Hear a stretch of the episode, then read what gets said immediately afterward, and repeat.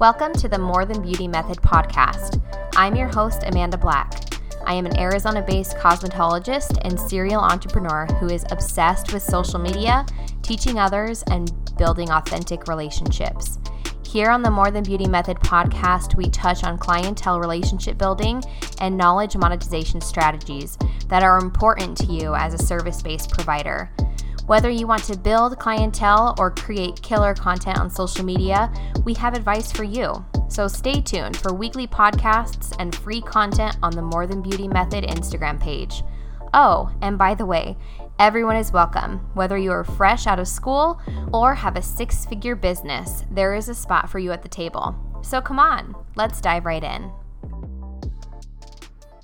Okay, hello, I'm doing this. Welcome, episode numero uno. You've made it, you've arrived. We are here. I'm so excited.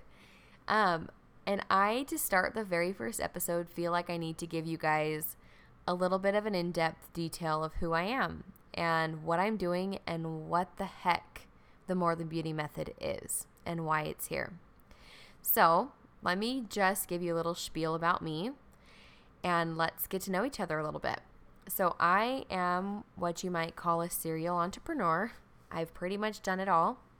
I've owned small shops, I've done virtual assisting, I've been with direct sales companies, um, I've been in other service based business industries, and yeah, I've done pretty much all of the above.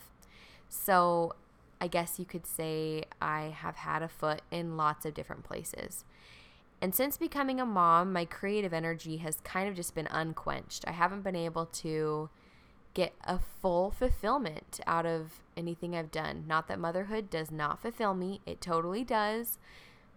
But I am a creative person and I run on creative energy. And so I'm constantly thinking about businesses. So, near the end of 2020, my youngest daughter was about one, and I was itching for something. I had been home with her all year, and I needed to get out. I needed a change. I needed some sort of career, some sort of purpose. And um, to say the least, hair and doing hair did not pass my brain first. I thought of going back to a nine to five job. I thought of entering the workforce again. And nothing felt right, nothing fit right.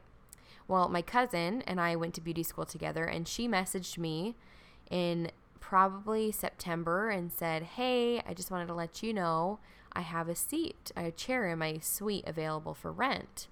And I kind of just chalked it up to like, yeah, no, that's not going to happen. But as I started thinking, um, I had been doing hair for about the last eight years in and out of the salon and my home. And as this opportunity kind of arose in October, I decided to take her up on it and I started to sublease this chair twice a week. Now, guys, this was a huge jump for me. I went from doing friends and family's hair maybe once a week out of my house to hopping into a salon two days a week with no clientele to fill my chair. And I was paying for my space. So after lots of discussions, my husband and I decided that this would be a good a good leap. So we went for it. And to start filling my chair, I started reaching out to past clientele, just letting people know that I was back in the salon. Um, I sent like one of my marketing ideas was to send birthday messages to friends and let them know that the month of their birthday they get a free deep condition and to come with the purchase of a haircut. So if they bought a haircut, they could come get a free deep condition I know I sound salesy, but it worked. I I mean, quite a few people took me up on it. And I also monitored local Facebook pages. I posted all the time. Anyways, within a few weeks, my books started to fill up, at least enough to pay my rent and to make a little bit of money. Um, and I had this just new client after new client filtering through my chair. And I honestly couldn't have been happier. I was loving it. I am loving it. I'm still in the salon and I absolutely love my clientele. I would show up to work and be so excited to connect with people. And I, I distinctly remember working at a desk job through some of my early adult years and I did not love it. I remember watching the clock and being like, okay, three more hours, two more hours, one more hour. And in this salon, I never feel that way, ever. But behind the chair, I can only impact one person at a time. And if you know me, which you're to get to know me, you know I want to make a statement. I want to be bold, I want to be present, and I want to help as many people as I can. So these creative juices in my brain began to flow again. How could I impact more people? How could I change more lives? Um, so insert Susie School. I don't know if you guys have ever followed Susie Holman on Instagram. She's amazing. She is a business online social media marketing genius. And she hosted a virtual class. So I took her class. And in this virtual classroom, we learned all about creating and building our brand and aligning ourselves with our purpose. And in this virtual school, my brain nearly exploded, you guys. My purpose, my purpose is not to do hair. As much as I love it, my purpose is to connect to others, and my purpose is to build other people up as this purpose like came full circle, I realized this is why I'm a hairstylist, not just so I can do hair, but so I can connect and build up other women. So why not do that on a larger scale? By training all beauty professionals to build and maintain real connection to their clientele in person and online. So, this corner of my podcast, this corner of the internet is 100% real, authentic, and genuine. And the education I provide here for beauty professionals is focused on relationship building. And my salon space is focused on making clientele feel heard and valued. And that's what I hope to teach as I start this podcast and as we take this journey in the More Than Beauty method. We spread authenticity like wildfire. That's my purpose. I want everyone to be so authentic that clientele floods to you because they want to be with you. Now, I wish I could say that building connection to your clientele was as simple as having a good conversation or a good experience when they're there in your chair or on your table. But unfortunately, I would be lying if I said that. It takes a lot more to relationship build and nurture your clientele than just the time that they're with you face to face. This is why being online is absolutely so important. I have five reasons why I think you need to set up and consistently use your social me- social media profile and I'm going to share those five with you and I hope that by the end you have a passion and a desire to nurture your clients through online marketing. So, there's five topics I'm going to hit on real quick. Maintain, build, connect, create income, and educate. So, if we start with the first one, maintain, um, to stay connected to your clientele when they are not in your chair. That's what you're doing. You're maintaining this relationship with people who have already seen you. Um, I go and get my eyelashes filled about every two weeks, and my lash artist is amazing. But every time I go, she tells me, make sure you're washing and make sure you're using your fluff guard, blah, blah, blah, you know, all the maintenance of lashes. And how powerful, though, would it be if I'm scrolling Instagram at night before I go to bed and my lash artist has in her stories, here's your nightly reminder to wash your lashes or whatever, and I happen to forget? How powerful would that be? She wasn't in my mind, and now she is in my mind. And she reminded me to do something that I know is important. So, number one, she's helping herself because when I go back, my lashes are going to be better to fill. Number two, she's helping me to remind me to help myself save some money and not have to get a full fill again. And three, you are in your client's mind when they're not in your chair. That is a huge key. If they only see you once every three weeks and that's all they ever think about you, how easy is it for them to say, oh, my sister just started doing lashes. I'm going to go there. Where is the loyalty there? You have to build a relationship outside of your environment of service. Um, number two is to build. So, on top of maintaining these relationships with clientele, you can also build clientele. Um, can we go back to earlier in the podcast? Um, I mentioned having to build a clientele fast. I started a, at a salon in October, two days a week, And I filled my chair two days a week in a matter of months just by being consistent on social media. If you post consistently and build relationships with these people online, they will learn to know, like, and trust you. Um, I read somewhere that it takes someone seven times of seeing something before they purchase or schedule a service. Guys, seven times. That's a lot of times. Post often. If you head over to my Authentically Amanda B page on Instagram, you will find that every Tuesday and Friday, my stories are all my clients' before and after photos. Creating this re- repetitive content leads to more interest, which then leads to new clients booking. Show your audience proof. Then your audience will turn into clientele. Along with building and maintaining a clientele, social media platforms are built to connect and build relationships with people. And that's number three. This is my favorite part of social media. Your platform is made to build relationships with people. Showing your face in your stories and sharing vulnerable posts and even being genuine with your following is how you connect and gain trust. Make sure your following knows you are more than just an esthetician or a hairdresser.